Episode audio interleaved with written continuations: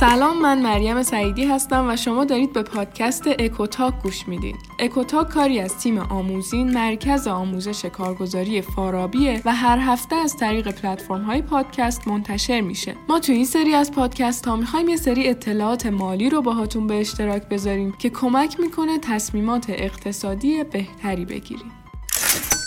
سواد مالی که ما اینجا میخوایم راجبش صحبت کنیم جزو مهارت‌های برتر سال 2021 معرفی شده و گفتن که دیگه این مهارت در حد خوندن و نوشتن مهمه و همه باید اونو تا یه سطحی بلد باشن، چون خیلی وقتا ما تصمیم‌های اقتصادی که برای خودمون میگیریم روی زندگی بقیه و حتی روی اقتصاد کل جامعه تاثیر میذاره و اصلا خیلی از این بحران‌های بزرگ مالی تو دنیا هم به خاطر این بوده که عده زیادی از مردم یه سری اطلاعات مالی و اقتصادی لازم رو نداشتن. حالا ما اینجا میخوایم همین مفاهیم مالی و اقتصادی و اصولشون رو بگیم و هم در کنار اون بیایم ریشه یه سری از تصمیم گیری هامون که خیلی وقتا به نفع خودمون نیست رو بررسی کنیم. ریشه یابی این تصمیم گیری ها نه فقط تو زمینه مالی بلکه توی همه جنبه های زندگی برامون کاربرد داره، چون ما همیشه تو زندگی توی هر موقعیتی در حال تصمیم گیری و انتخاب هستیم.